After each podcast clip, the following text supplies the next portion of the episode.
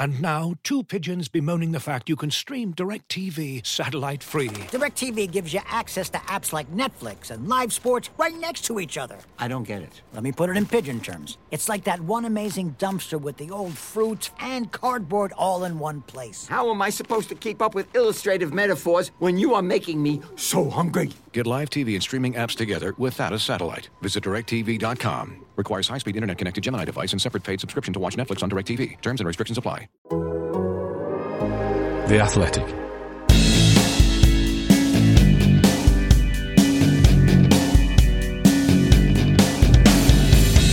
An altogether quiet end to the transfer window summed up City's week, really, with the winter break providing a very relaxed fortnight at the CFA. It's Fulham in the FA Cup to come at the weekend, and there's some interesting odds and ends to tide us over until then, too. Welcome to this week's Why Always Us. This is your Manchester City podcast from The Athletic. I'm David Mooney. With me is Sam Lee. Hi, Sam. Hello. How are you doing? All right, yeah, like you say, it has been fairly well. It's been fairly relaxing, hasn't it, in terms of City news? Um, not not an awful lot going on. Players been away enjoying themselves. Yeah. Bernardo Silva in Sri Lanka looking at safaris and stuff. Can't argue with that, can you? Absolutely, yeah. Um, I mean, the the other thing, I, I, this is this has been raging in my uh, Twitter mentions this morning. What's the craziest piece of advice you've ever been given by a football coach? I think my kind of football upbringing was so there was no advice either way. Like, So that, that's possibly worse than I mean, because Yeah, mine, 'cause exact- mine, like, yeah. my, mine was uh, don't dive if it's going wide. I was like, I don't know where Yeah, the shot's going. that. Yeah, don't know where the shot's going. yeah, that is mental. I mean, who told you that? Uh, that was Or uh, like when or what? Where? I was, yeah, I was like twelve. It was yeah, it was uh, Ashton United under twelves. Uh, I dived to cover the post, and it was uh, it was don't uh, keeper don't dive if it's going wide. I was like, I didn't know it was going wide when he shot, did I? Yeah, exactly. Yeah, that's that is very weird, isn't it? Uh, I don't I don't remember. It's been so long since I've been coached. Like, when was the last time I did a proper session? I was probably like seventeen at the oldest. I'd have probably done a proper session. But even then, by then, that was like men's football, Yeah. and it was just you know you turn up and do a few drills and have a game or whatever. So Right, well, we'll crack on with today's show then, shall we, Sam? Um, if you sign up to The Athletic right now, you can read all of Sam's stuff on City, and if you sign up, you'll get 33% off the price of a full subscription. Just go to theathletic.com forward slash Man City Pod. Um, let's, uh, we, we promised a show on Raheem Sterling, Sam. Uh, we will come to that a bit later on, but I feel like we should tie up the uh, the kind of news lines and odds and ends first. Um, let's start with uh, uh, Julian Alvarez. Is it Julian Alvarez? Is it uh, I'd Julian? it's, I don't know. it's more like Jul- Julian. I Julian-. Julian But I mean, I'm not yeah. I'm not going to do the Spanish accent. I'll just go as far as the the loose pronunciation of the J. Um, Yeah. I've not actually heard it actually, but um, yeah, I'd imagine it would be. Yeah, um, in for around. Uh, well, it's it's something in the region of fourteen to twenty million, isn't it? From uh, this is another one. Is it River Plate? River Plate? I don't know. Uh, no, um, yeah, plate's fine. Plate River Plate. Um, so I mean, who is he? What what can he offer? Because he's he's twenty two. He's not really one for the future, is he? Well, yeah, exactly. Um, I don't know, not really one for the future, but not for the immediate either. Um, it's kind of one for the next maybe six months, but maybe twelve months, maybe eighteen months. It's it's a weird one. So I did an article on it, which is which is up now, which people may have read already, or will, or will hopefully go and read. Um, so he is a first team signing, definitely. Um, you know, it's it's tempting to think that with the CFG model and all of that, it could be one of them, but it's not one of those. Um, and like, like they believe he's good enough to contribute now, but also they're like, well, there's so much competition for places and the level's so high, it could actually harm his development. Yeah, So may as well stay over there, which I kind of get. And this is my uneducated kind of opinion on it. But I'm also thinking, what if if he was that good, like top top level, it'd be here now, surely at 22 years of age. Granted, he turned 22 on Monday, but he's not. He's not very young. Um, but again, yeah, maybe it is the developed thing. You know, maybe it is the a, a big adaptation from from South America to Europe and and all that kind of thing. Is, are there any parallels with Jesus there? Because they, they officially signed Jesus, didn't they, in the in the summer, but then he moved Yeah. in the winter. Is there, is it kind of similar here? Um, because he's he's signed Yeah. now, but he's he's staying there and coming next season. Yeah, absolutely. Although I think, you, I suppose you could look at that both ways. And there's Kayky as well, who you know was signed from Fluminense. They'd left him there, but then Fluminense were like, hold on a minute, we're just developing somebody else's player now, so forget it. So they stopped playing him, and City were like, okay, we'll bring him in early. But the thing with with Jesus is he was 19 when he Yeah. when he came in, and I've, so there might there may well be parallels. And look, maybe in six months or a year, Alvarez does come in and it's the same kind of impact. It's like okay, fair enough, and he's just developed at a different rate. Um, so it's quite a difficult one to pin down. And then the other the other thing that's in the article is, you know, City is still going to try and sign a striker, and if they get Haaland, then you know there's no real rush for Alvarez to come in. And then I'm thinking as well, independently of what's you know what sources are saying, if the competition's too big now, what happens if they do sign Haaland or somebody else? Where's he going to fit then? Yeah. And then does he stay at River Plate for the full year? I think he wants to come as soon as the Libertadores is over. So there's different. There's a round in July, and that's when the the con- that's when his kind of loan deal back to River ends on the, the day after the second leg of the last 16 Copa Libertadores game. But if River go through, then there's a clause triggered where he just stays until you know Until the. Libertadores is over. Yeah.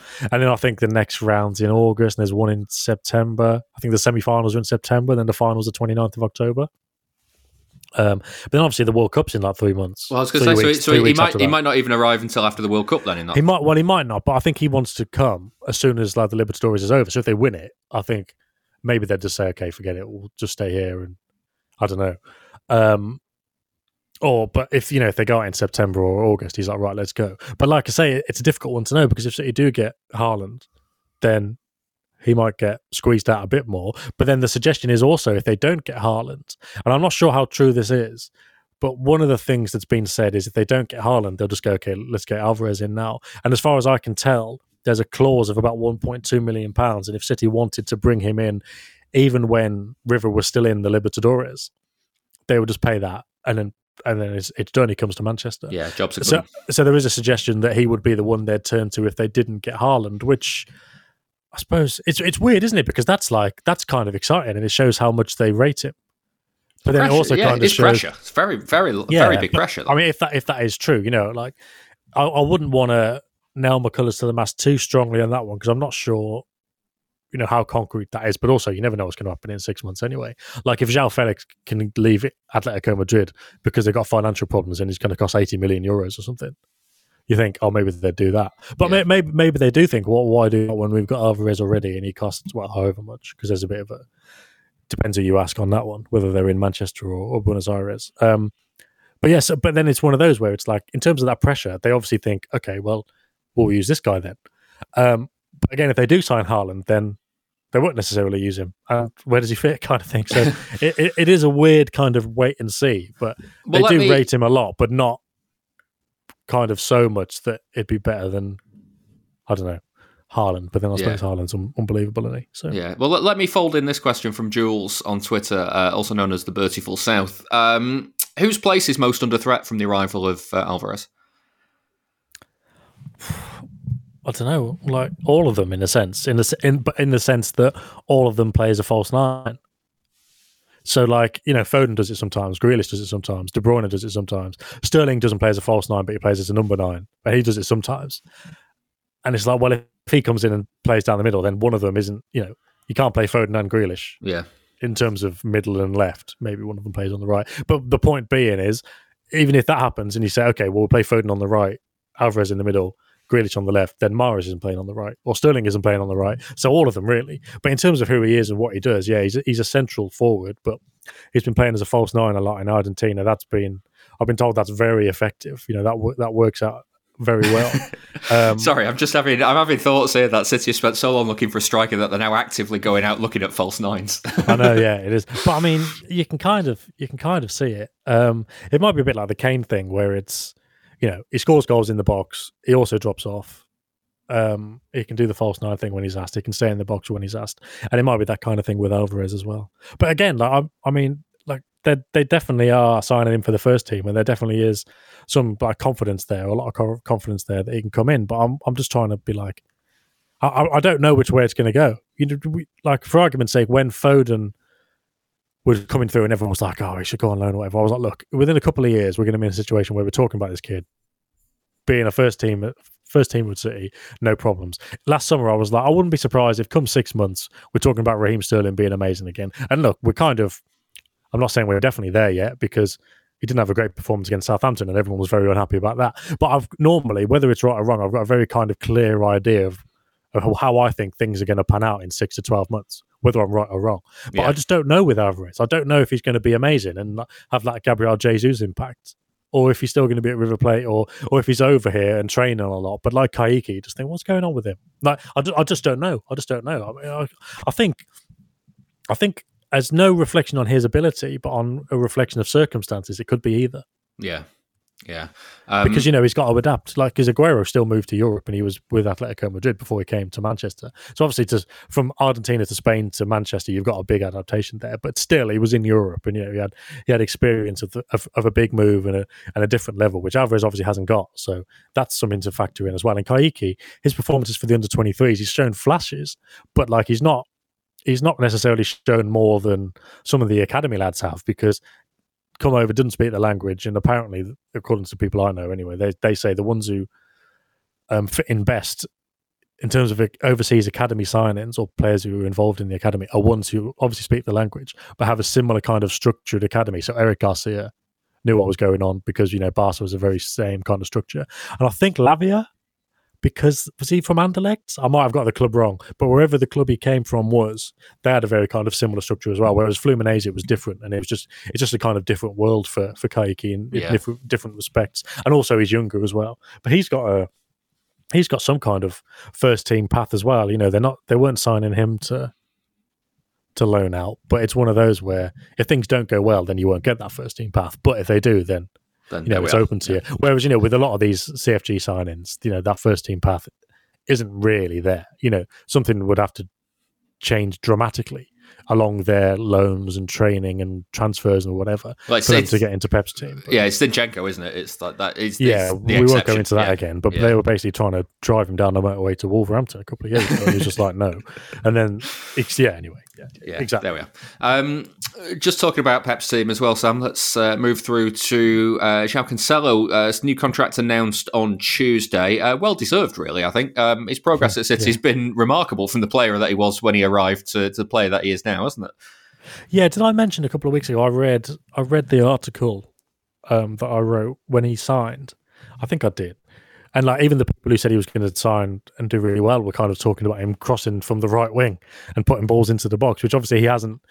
He is putting balls into the box, but in a very different way, isn't he? It's, it's Um, with so the outside the- of his right foot from the left. Yeah, yeah. Even people who, if you know, even people who thought or knew he was going to be a success didn't imagine him to do it in this way.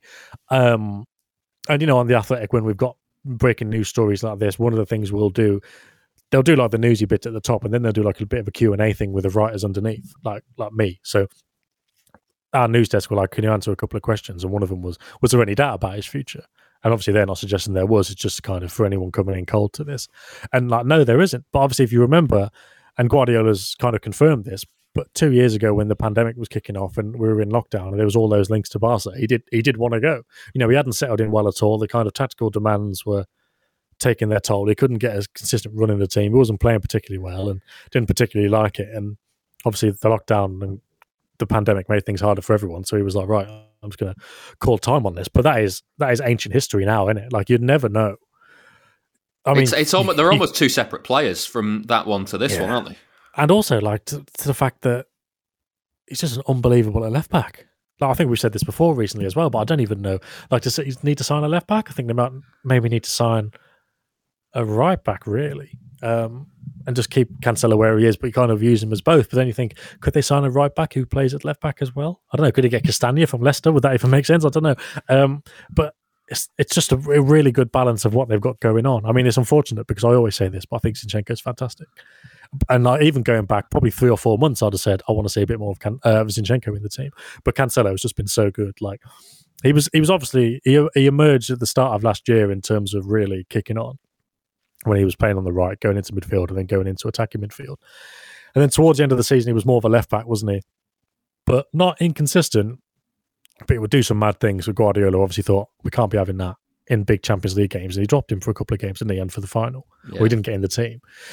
And even at the start of this season, I was like, there's still a bit of that. But I mean, since then, he's kind of taken that out of his game. He's he's taken the you know the chance creation to another level. and He was already good at it anyway. Like yeah, he's just he has been unbelievable. He is a he is a he's a great player. Um, and yeah, fair play to him. It's just one of these things that City do. Like, it's quite good for a journalist covering City. Actually, it's probably something I should do a bit more.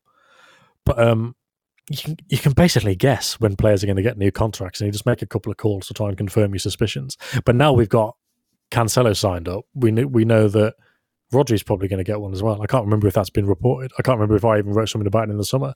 But Rodri signed in the same summer, so same Yeah. year. He's Same- you know Rodri's just as Playing important, really well, playing yeah. really well. Get him tied down. So you'd imagine that'll be coming as well. Yeah. Um, just while we're on contracts as well, uh, I saw you tweet about James McAtee uh, Yes. turned down loans from. Uh, I'm quoting from your tweet here: Rangers, Swansea, Bournemouth, uh, QPR, Huddersfield, uh, some Dutch clubs, some Belgian clubs, some Spanish clubs. Um, uh, there must be thoughts of a new contract there now if he's if he's turning down these moves because it suggests maybe he's been offered minutes or assured that he'll get, Well, get game yeah, time. yeah, not so much the minutes, but I think just the kind of the plan, that first team path, and like I've written this so much over the last few days, and like said it so much in like conversations. You start to think, you know, it's like handing it out like like toffee, really. But um, it's it's a it's a legit thing, and you know, for for them to say to him, if you stay and do this, you will have basically what Phil's got, you know, basically what Cole Palmer's going through. Um, that kind of route, and I think Lavia has as well. Um, that is, it's it's a big thing, and it doesn't come easily. So my kind of suspicion about the contract was basically McAtee always wanted that kind of assurance that he was going to either get minutes or there'd be a, a path to getting minutes.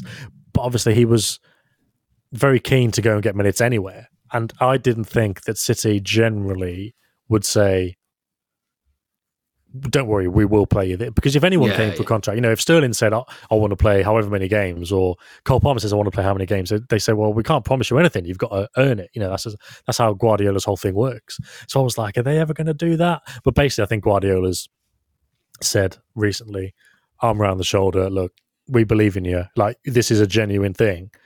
Like, you may have to be patient. Um, but this is this is the route for you, and you you do have a chance of becoming the first team player here. Um, even towards the end of last week, it was like he wants to play so much. City didn't want him to go on loan for various reasons. You know, partly because they think, you know, well, like like Foden, you're you're better off staying and learning from us. Also, maybe selfishly, they're thinking, well, you know, if there's COVID COVID problems, we need quality players as backup, and also like as like not not even like one of the main reasons, but when they have light training sessions because it's like the day after a game or whatever, or like players recovering two days after a game or whatever it may be, like they want the level to still be competitive for like Yeah, the guys they're- who are on the bench or players, coming yeah. back. Yes, exactly. So if you've got people like McAtee and Josh Wilson Esbrand who didn't go on loan because City said the same thing, like we may need you as cover at left back, and also we value having you around. Like it just makes the whole thing more competitive. So they were reluctant to let him go, but I think if if McAtee had said, "Look, I really do want to go and play," City City might have said, "All right." But you know, it needs to be somewhere like Rangers or like Swansea, where they've got a relationship with the people running the show, so they can have more of a say on how it goes. But in the end, McAtee's obviously gone. No, you know what? I'm happy with that. I'm, ha- I mean, he might have seen the amount of money on offer as well. I, I don't know exactly how much it is. So I've heard it's big, but again, I don't know what big means for a 19 year old. Yeah. There's no context there, is there? No, exactly, because like it's not going to be under grand a week. But imagine, like, imagine me and you offered like thirty grand a week. Do you know what I mean? Like, Yeah. like, yeah, do what you want. Um, so yeah, and in terms of signing that contract, um, from the players' side, it was kind of, oh no, the, the decision to stay is just football based. You know, it, there's not, there's not really anything um, to say on the contract, but. Um, um, give it a few days. what I would, what I would say, very cryptically there. Um, give it a few days, and we'll, we'll see how it goes. Um, well, I don't. I don't expect him to necessarily play too much against Fulham at the weekend, but I suppose from City's point of view, they're hoping. Do you remember that Birmingham game in the FA Cup a couple of years ago, Yeah. where it was like three 0 up really early, and they just brought on like Felix Nmecha, like and so others really soon, maybe even Palmer. I can't remember, but they just brought kids on really early. So I'm thinking Palmer may not even play because you know they're all coming back from a break, and Guardiola will want them you know, in the in the groove before the Premier League game starts. But you'd think maybe and hopefully Palmer will get half an hour at least, and and McAtee will get half an hour at least, and we'll get another look at them. Yeah. Um, just uh, just before we move on, Sam, are you, are you not on 30 grand a week for the podcast like me? Are you not? Um, is that not your level as well? Um, There's a there's a very attractive share plan. Another day is here, and you're ready for it. What to wear? Check. Breakfast, lunch, and dinner? Check. Planning for what's next and how to save for it? That's where Bank of America can help. For your financial to-dos, Bank of America has experts ready to help get you closer to your goals. Get started at one of our local financial centers or 24-7 in our mobile banking app. Find a location near you at bankofamerica.com slash talk to us. What would you like the power to do? Mobile banking requires downloading the app and is only available for select devices. Message and data rates may apply. Bank of America and a member FDIC.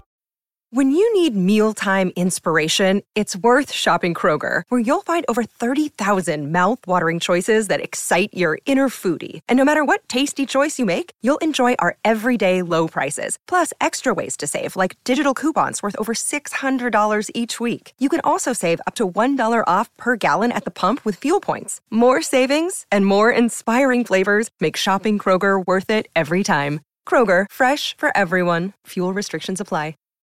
There's uh, a few other questions to rattle through from uh, Twitter before we get into Raheem Sterling. Um, EJ David has uh, been in touch to say, uh, I wanted to ask about Dias and why he didn't play against Chelsea a few weeks ago. I did send in a question a few months ago about Stones and Laporte playing together more as the best ball playing centre backs. Was the Arsenal game a reason why Dias was dropped? I felt like he was targeted with their press, and it's known now he's not as good on the ball.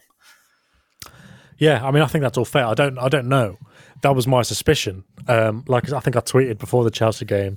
If I was gonna guess, I think Guardiola was expecting more pressing from Chelsea than they actually delivered. But obviously, if you're expecting it, then you're going to be thinking, okay, we will need the people who are best on the ball. But then again, that's difficult to know because, you know, there would have been games when they've been pressed before. You know, they've played Liverpool a fair few times, and it's the only time I can remember that Dias hasn't played. Yeah. In a big game like that, I think we've we've talked about the times Dias has been rested, and that's been after international breaks, hasn't it?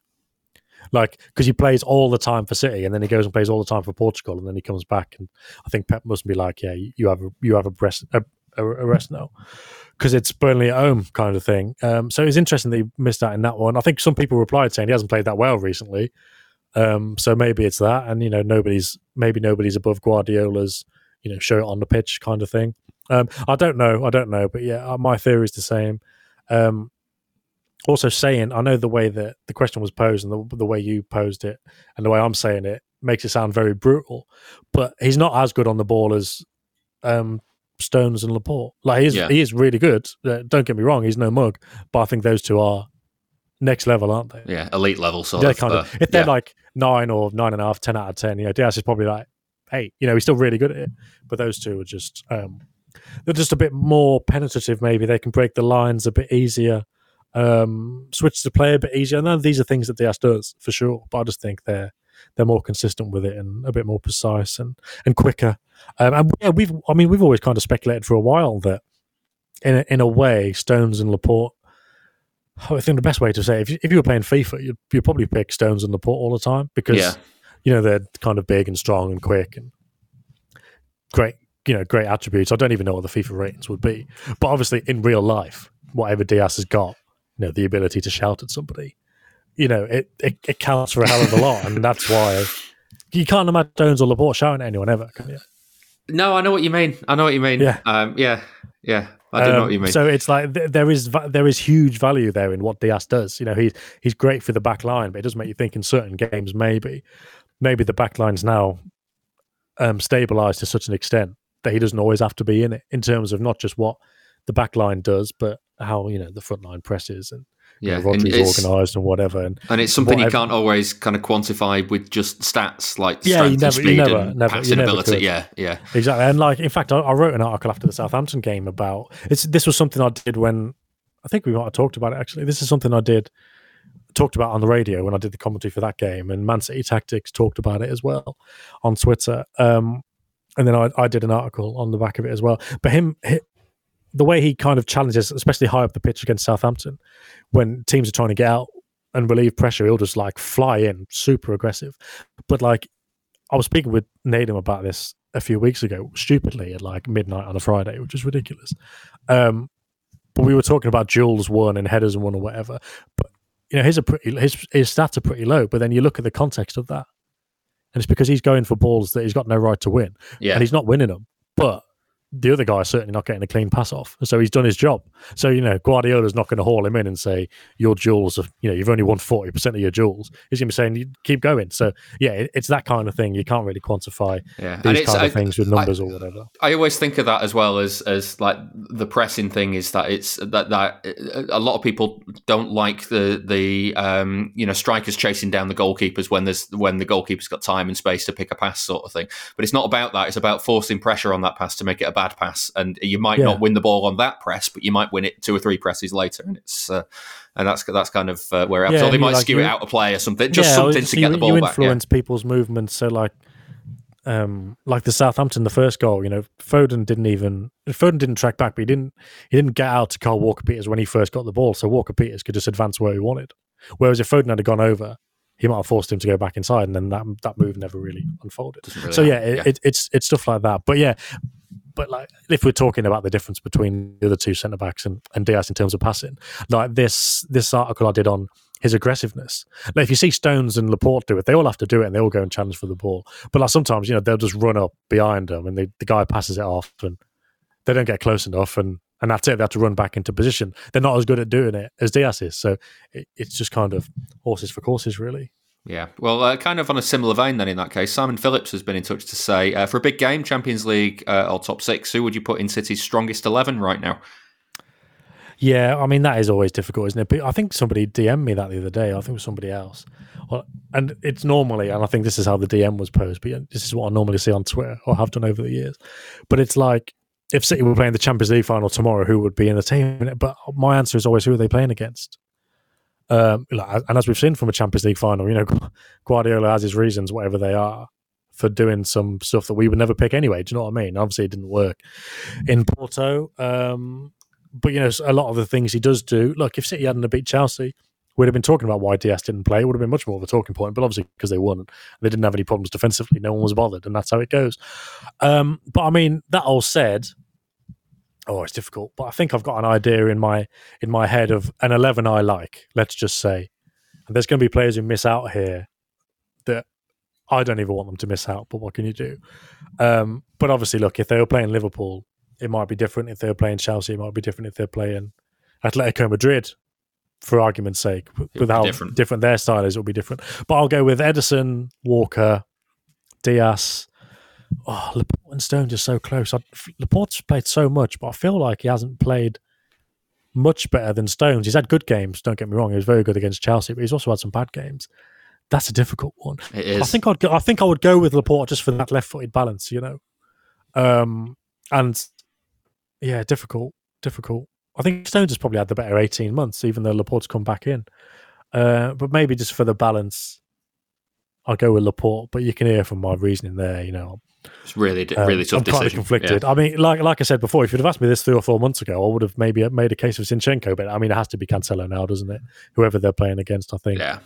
Um, although it'd be interesting to see if Pep actually shares that opinion. Um, I'm sure he probably does.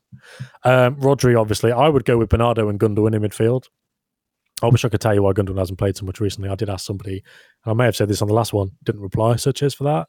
Um, oh, I, I like. I think you should always try and get De Bruyne in, and I like what he does as a false nine. So I'm thinking De Bruyne as a false nine, and I like Foden on the left, and then it's Mahrez or Sterling on the right.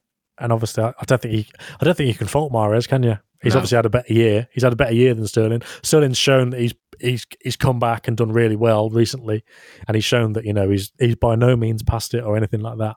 Um, but if I was picking that team and looking purely at what I can see, obviously I can't see training performances, but you have to be fair and you think there's no reason for me to pick anybody over Mahrez because even when he wasn't playing, and he's barely played many Premier League games this season, certainly August, September, October, November, he's still like I think he's still the top scorer.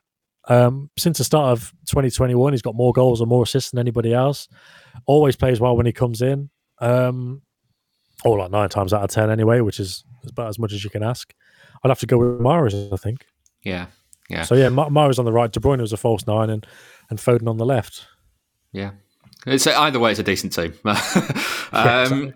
JC9320 has been in touch to say, Love the pod both. Uh, thanks very much for that. Um, what are the chances of Pep staying for a decade? I feel his recent comments are encouraging. How does the transfer business for a striker in the summer change if he is or isn't staying? I don't think the transfer business changes that much. I mean, look, maybe Haaland thinks, well, I'm not, I'm not coming if, if he's only here for another year. You know, if maybe if if the top target is like, well, how long is Pep staying for? And they're like, oh well, we can't tell you. Or maybe they do. When, when United signed Van Persie and like, and did they sign Kagawa as well in the same summer? And like they were like, oh, don't worry, Ferguson's going to be here forever. And then he Uh, left, Then he, he left at the end of the year. and it completely fucked them both. Really. Um, I mean, maybe they do that. Um, I don't know. Um, it's a weird one on on Pep's future in terms of the ten years. Who was saying to me recently about ten years and how City like that?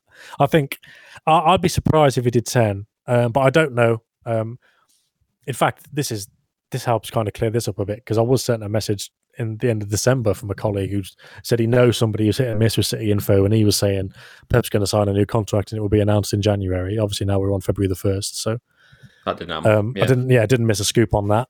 Um, I mean, I've heard some stuff that not, not, I haven't heard that he's going in concrete terms. I've heard some stuff that suggests that he might, um, but it's only a suggestion, really. Is is the truth here really that he doesn't know either at this stage? Because it's Yeah. still. I mean, oh, this is this is why the conversation was so familiar. We had it on the 9320 charity podcast last week Ah, right. for the Manchester Food Bank. So that's why I was thinking, well, I'm sure I've had this conversation re- recently in the 10 years and stuff. Um, yeah, and so the point I made when I was asked that was when he signed the, the last contract in the November, he didn't even know. I'm pretty sure, anyway. He didn't even know like two weeks before he signed it. Nobody knew. He didn't. And then he went to the Maldives and he talked about how Khaldoon kind of convinced him when he found his spark again and all of that. And um, and that's how it went then. So I don't think so. I don't think it'd be something he's thinking about now because he won't be thinking the league titles won. He'll be thinking, you know, obviously the Champions League, anything can happen. You know, they could get to the final again, they could win it, they could go out in the quarterfinals. I mean, they could go out in the last sixteen, but probably not. Um, I don't think he'll be thinking about it at the minute. There's always that thing, always gets said.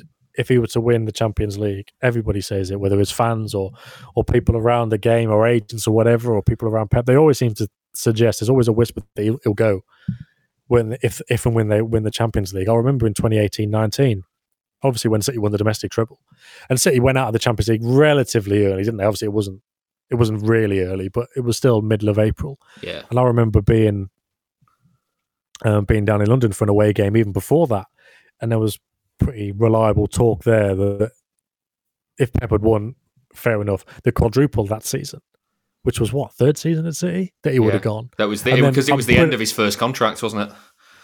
Yeah. Uh, oh, yeah, his, his, his first contract would have been 16, 17, 17, 18, 18, 19. Uh, he, I can't, didn't he sign a new one though as soon as they won the title? Yeah, it was. It, it was at the end of his after second season. point season. Yeah, yeah, yeah, yeah, But anyway, yeah, I suppose you, you could you could maybe say that. And then I'm, I'm sure I heard the same kind of rumor again last year. Um, but um, I, I, don't- I never know what to think about that. But you think if they were to win the treble this season, maybe you'll just think, right, okay, that's a good way to call it quits. But again, City will always want to keep him. They'll, you know, they know and we know and he knows he's in a great environment, probably the best environment he's ever going to get. Let's be honest. Um, so yeah, the the answer is nobody knows. Um, but as long as he's still got that desire and maybe the. I always want to say that the team gets a refresh because whenever he talks about this, he always talks about the players still listening to his ideas and getting fresh blood and new faces. And when you're together for five or six years, it gets a bit old. But you know, he was saying that at the end of last season, he was expecting a big change in the summer, and it didn't happen. And they're still great. yeah. So maybe right, his thoughts on Yeah. that are different as well. Um, but yeah, I think there's there, there's definitely an option for there's definitely a chance, you know, that he'll sign another contract. But um, you just you just you just never know. Yeah. Um, yeah, we'll have to see. Yeah. Um, final question from the audience. Uh, Francis Foles uh, has been in touch to say Has anyone at the club intimated that Grealish will be rotated into a number eight position before the end of the season, or will be played only on the left or as a false nine? I know he has serious competition with Bernardo, Gundogan, De Bruyne, and others at eight, though. Yeah, well, there was a lot of a lot of talk behind the scenes about him being used as an eight when he signed in the summer. I think that was largely impacted by Bernardo staying. Um, and also, I think I don't know, maybe in a similar way to how um, Foden, Palmer, and McAtee are all attacking midfielders in terms of like no, number eights, number tens, but they're you know they're all being used in the front line really, or McAtee probably will be, and maybe that's a Guardiola thing as well. It's like you you can maybe make a bit more of an impact in the front line and and get used to what we need to do and maybe need a bit more I don't know responsibility or maturity or age or whatever um, before you can go back into midfield. Obviously, Foden's old. Uh, sorry, Grealish is older than them, but in terms of his newness to City, maybe that's an element as well. Um, so towards the end of the season, I don't know because uh, he's obviously playing a lot as a false nine now. I think he's doing quite well as a false nine. He's only done it three or four times.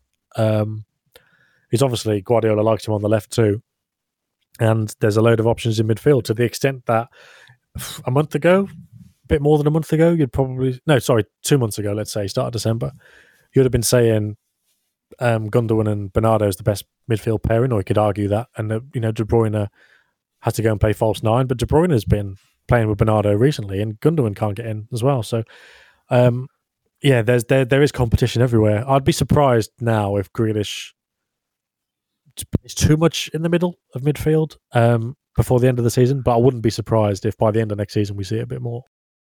Uh, right, well, let's move on to uh, the topic that we promised for this week's show. Uh, we promised to look at uh, Sterling's return to form, uh, so we're going to do the second part of today's show on him. Uh, perhaps it's a bit harsh of us to focus on him again so soon after we've done a, a, show all about him recently, but it's only really fair to look at how he's regained his place in the team after focusing so much on why he wasn't in the team earlier in the season. Sam, um, what's yeah, changed? Sure. What, what, what's changed? Do you think is it is it like I, I feel like he's been used a lot more on the right in the last few weeks, and that was almost almost yeah. the the kind of kickstart to his confidence again. And because I'm not, I'm not saying that he can't play well on the left, because I think in this spell he has Definitely played well on the left. And he, has yeah. been, he's, I mean, Guardiola's used him in the left in this in this spell where where we said he's regained his form. Um, so what what do you think has changed? Well, I mean, I think a lot of people. Do you remember when he, he came on against Bruges on the right, looked quite confident, scored the the kind of tap in goal, not so much the far post, but arriving into that kind of far post, middle of the penalty spot, six yard box area. And that was around the time people were like, "Oh, we just need to score a goal and get his confidence back." And it seemed like that did happen in that Bruges yeah. game. Simple as that. Um, it seems to be that you know people people around him are kind of saying that to seem to believe that that is the case as well. Um, like, remember earlier in the season, I asked Guardiola why he doesn't play on the left, and he just kind of gave me one of those answers like, doesn't it was a bit fob, fobbing off really yeah. on, on, that particular day i didn't really have the appetite or energy to to to, ch- to chase it. Um, but it was always interesting wasn't it? I think um, i think sterling prefers playing on the right. Foden does as well actually. It's probably the reason for that slip there. Um, prefers playing on the right for sterling. Um, so i think that helps. I think you know there's obviously benefits as well. Um, you know when you're coming in off the left and you've got no natural width it can get very narrow, can't it? You can get bogged down. He's not playing against the same kind of defenses now that he was in 18, 19. Yeah, there's more people blocking off the spaces and knowing what City are going to do and how they're going to use Sterling. And obviously, that's been the case since 2019 20, which didn't really go well for anyone, really, did it? Yeah.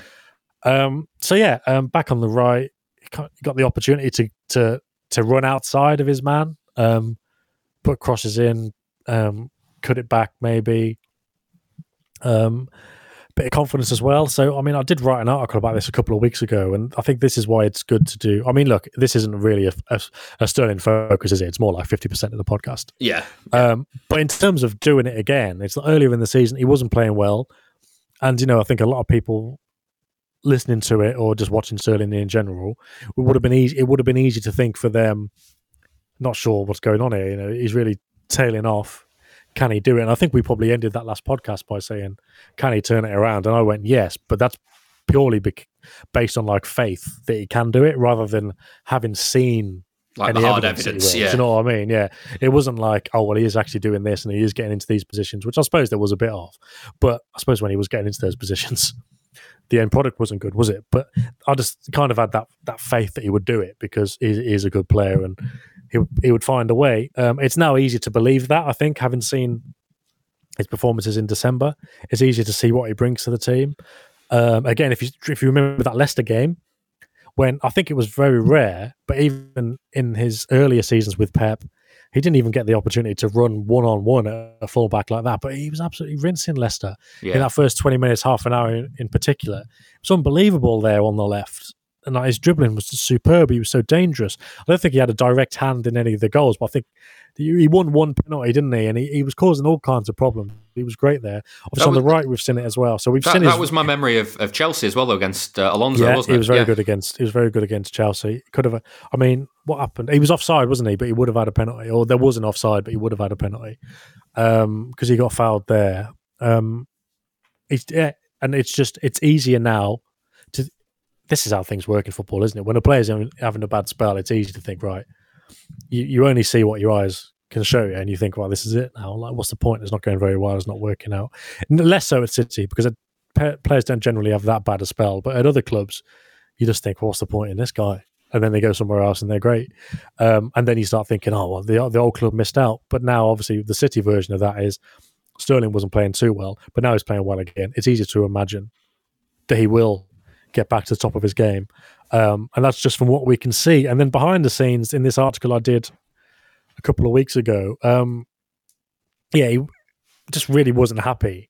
In not in a not so much in an angry way. I'm sure there was a bit of anger there as well, but in a just kind of in a sad way that you know he wasn't playing, um, lost his kind of status as one of the go-to men. Obviously, he was missing out on all the big games towards the end of the season, with the very yeah. large exception you, of the, the actual fucking Champions League final, yeah. which will but you, but you, you, you look at days, look at Guardiola's entire tenure at City. When when he's wanted the players, when he's wanted goals, the two players he's turned to are Sterling and, and Aguero. And Aguero's not here anymore, and Sterling it wasn't it just wasn't working. And you, I can understand actually how after you've been the go-to guy for what would it have been four years at that point, yeah, like just out the team, can't get in the team, and just not feeling it. You I can understand how how the how the mood is just sad and not necessarily angry sad, but just like what's like I, I don't understand why I'm not why it's not happening for me. Do you know what I mean?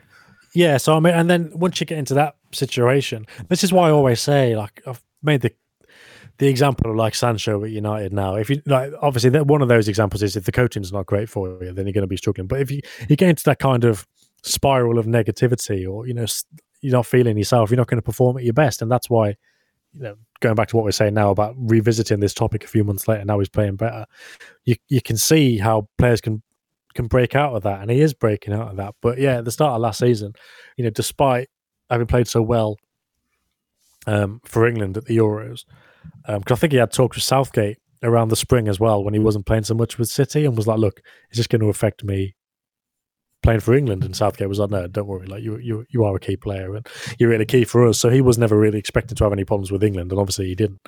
Then he came back to City. He played the first game at Spurs, which I, I believe was incredibly difficult to do because he he had no preseason. He just yeah, played so undercooked. Minutes, which, which, yeah, exactly. But then he didn't play again, did he? I think, I think it was. I put in the article he started two of the first eleven Premier League games of the season. Um, but obviously he's started eleven of the last thirteen, which goes to show how much he's back in. But at that point, you think he was unsure what was going on anyway at the end of last season in terms of not playing and losing his place. Played well for England, come back to City, and now he's not playing again. You know, he was playing in Champions League games, which had obviously become that kind of second 11. Or in, you know, when they played Wycombe, he, he started in that.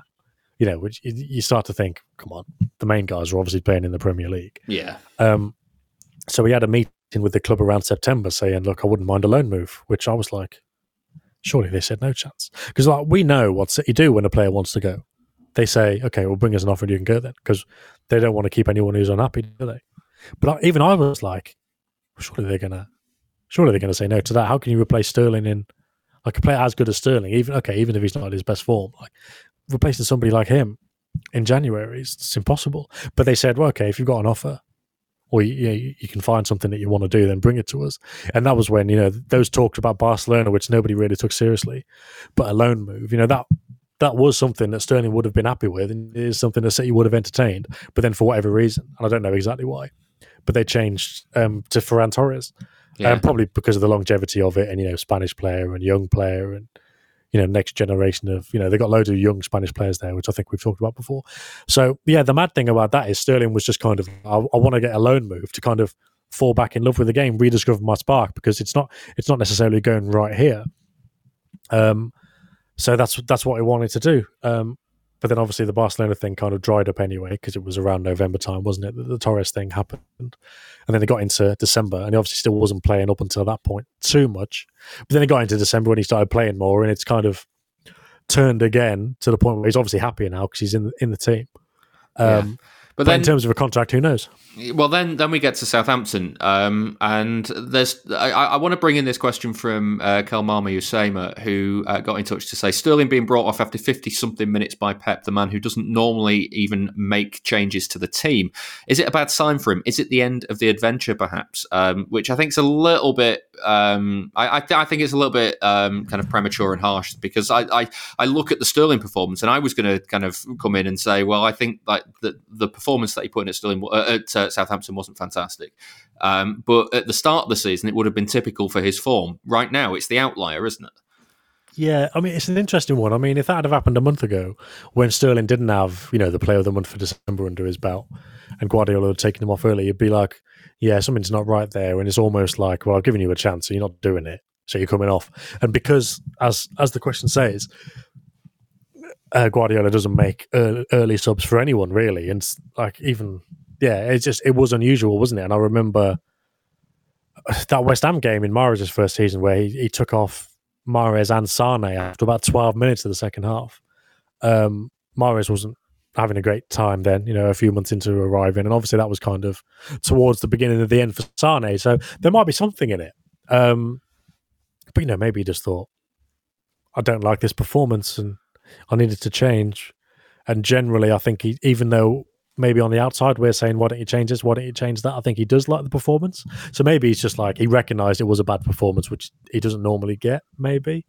But then I suppose people will be listening to this thing. Sterling's had loads of bad performances and he's played 90 minutes. Yeah. So it's a difficult, it's a difficult one. It's a really good question. Um, I don't think, I don't think it's 100% indicative of Guardiola thinking, right, this is it now, because he's played so many games. And I think, and he's played so well.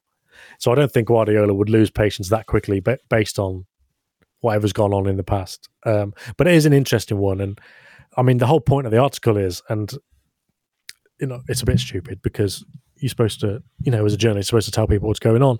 But what's going on at the minute is there is no news. Um, you know, it was it was reported the other week that he's kind of changed his mind and he's going to sign a new contract, but um, it's still it's still kind of wait and see because he wasn't going to sign a new contract last year or over the summer because he was like, well, if I'm not playing, why would I want to sign up to that? It's a World Cup year as well now. Um, but in obviously we just for all those reasons we talked about being sad about it not playing in the team or whatever. You know, you're just not. It's just a fact, isn't it? You're not going to sign up for a contract Yeah. if you're not sure where you're going to be playing. Why would you commit to another three or four years of that? And then like you sit on the bench for 18 months and you're like, oh, can I go? And it's like, well, you got a contract for three years, mate. So no. Um, and yeah, so he's he's back in the team now, and that's obviously more positive. And if he gets to the end of the season and he's in the team playing as regularly and as well as he does now, I'd speculate that there's a much better chance of him signing the contract. But I think he's wary that you know in December, January, there's a lot of games, there's a lot of rotation, there's been a lot of COVID, and he's probably thinking it's not a typical period of the season. And also, he's probably also thinking, I say probably, I think he is. He got to March last year when he fell out of the team. So he's thinking, what happens if March this time? What happens if City get to the Champions League quarterfinals, semi-finals, and he's not playing again? And if they get to the end of the season and he's not playing regularly, and is a bit like last season, again, I could speculate that he probably wouldn't sign a new contract. And then it comes down to because he'd only have a year left on his deal, would City say, well, we need to get some value for you? And he's probably thinking, well, I need to go and play. So maybe maybe it comes to that. But like I say, it's not decided yet. It a lot's going to be decided in the next four or five months. Yeah. Um, I think you know, City obviously want him to stay, and they want him to stay and play well. And if he if he does, then they'll they'll offer him a new contract. And if he is stay if he is playing well and and playing often, um, there's a there's a good chance he'll sign it. I mean, maybe he'll still be tempted by a, a nice offer to go and play in Spain, which is something I think that's always appealed to him. I mean, that's possible. I'm just speculating. That's possible, but I think he's obviously more likely to sign a contract if he is playing, and if he's not, he, he may well go. Yeah. But we just we just have to wait and see, and that's not a cop out answer. Like I think if you if you were to have a private conversation with Raheem Sterling and you signed a non disclosure agreement, they'd tell you the complete truth, and you couldn't tell anyone in the world, or you have to pay him a billion pounds. I think it'd probably tell you the same thing. Yeah. I'd like to think. So um, yeah, that's where it is. Do you think he? I mean, you you briefly mentioned before about the Fulham game at the weekend about how strong Guardiola's going to go. Um, because I I suspect this is going to be one of those games where we look at the team sheet and go, that is hilariously strong. Um, do you think he Yeah, keeps his yeah, place for, sure. that? I'm trying to remember how Mahrez and Sterling both fit into the team when they were both there in terms of the end of December. So I remember the Villa game when Sterling played on the left and played well. Um, played on the right, I think. The Leicester game, Sterling definitely played on the left. Did Mahrez play on the right against Leicester on Boxing Day? Oh, that's so. a question. I think he played it. Yeah, I think he did. Um, because De Bruyne played, it wasn't as a false nine; it was just as another attacking midfielder, wasn't it? But yeah, so, um, but then it's difficult, isn't it? Because was, that was around the time Foden and Grealish were a bit in the doghouse. I think they had COVID as well. I'm trying to remember how their COVID overlapped with Sterling because I think he had it as well. Um, they might have all had it at the same time. But in, yeah, in terms of who plays against Fulham at the weekend, I just don't know. Like, I can confidently predict, even if I'm wrong, I can confidently, confidently predict from the goalkeeper up until the number eight. And then as soon as it gets to the front line, just no idea. Yeah. Um, I'm sure they'll all. I suppose this is where it's difficult with McAtee and Palmer as well, because it's like you think maybe some of them will play 45 minutes or some of them will play an hour to get their f- sharpness back. And some of them, you know, let's say Foden and De Bruyne don't start, but they come on for half an hour. Uh, yeah, that makes it harder for the other two. Um, so, I mean, maybe prepare ourselves for that situation as well. Yeah. Um, but I, I really don't know. I really don't know. Um, like I said, go, it goes back to me picking that best eleven. Like, I, if it was me personally, I'd be like, "Well, Mahrez, you, you can play then," and mm, I don't know, but maybe Sterling on the left because I don't think Foden's been brilliant recently. Um, so there's an opportunity there. But obviously, the fact that going back to the other question about Guardiola taking Sterling off after 55 minutes, you think maybe he's not so high in the pecking order either. So it'll be interesting. Yeah. Um, just want to ask as well before we finish. Uh, on, I think it was on the Sterling show uh, that we did uh, earlier in the season. You mentioned a tweet by his publicist. Remind me what that was, and did you get to the bottom of it? Yeah, so so this was only a couple of weeks ago, and this was when there was that story um, that he was going to sign a new. You know, he changed his mind. He was going to sign a new contract, and there was a tweet. There was kind of a uh, what, what, what you call it? It wasn't aimed at anything in particular, but it was about an hour after that story came out, and it was like, you know, I wish people would kind of. How, how, how can people run exclusives without checking or whatever? So it may not have been, it may not have been linked to that um, in particular, but you know, if you look at the timing, um, but and I speculated then if that if it was related, then um, it it suggests that not only is that story wrong, but if it is wrong, then he hasn't changed his mind and he and he does want to go. Um, so in terms of getting to the bottom of that, yeah, done a bit of digging around, and it's basically what I was saying before. So it's not. I don't think it's certain that he does want to go for sure because ultimately, if he's if he's playing and playing well at City, I think he he's probably thinking there's no real better place to play. So I don't think it's decided for sure that he's going to go. Um, but yeah, I think yeah, the reaction was kind of related to that story in the sense that he's certainly not decided to stay yet, like he might do. But that's not been It all depends on the situation. that, yeah. but that's not you know that's not the situation as it is now. Like if he, it doesn't sound like God. Maybe I've been told a load of a load of bullshit. But I said this in the summer. There was a story in the summer that he was going to sign a new contract like when he got back from England, and I was I always remember thinking, "Am I way off? Like, am I way off here?" Because everything I understood about the situation then was there's no way he was going to sign. I was like, maybe he'll sign one in like November or December if his situation changes. But um, I didn't think he was going to sign one in the summer. And it's the same thing now. Like now it's obviously it's not November, December because he was, still wasn't in the team then.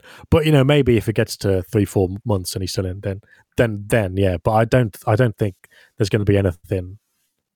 You know, I'm really kind of nailing my credibility to the mast here, but I don't. I, re- I really don't think there's he's going to sign a new contract in the next one or two months. I, re- I really don't. Um, yeah.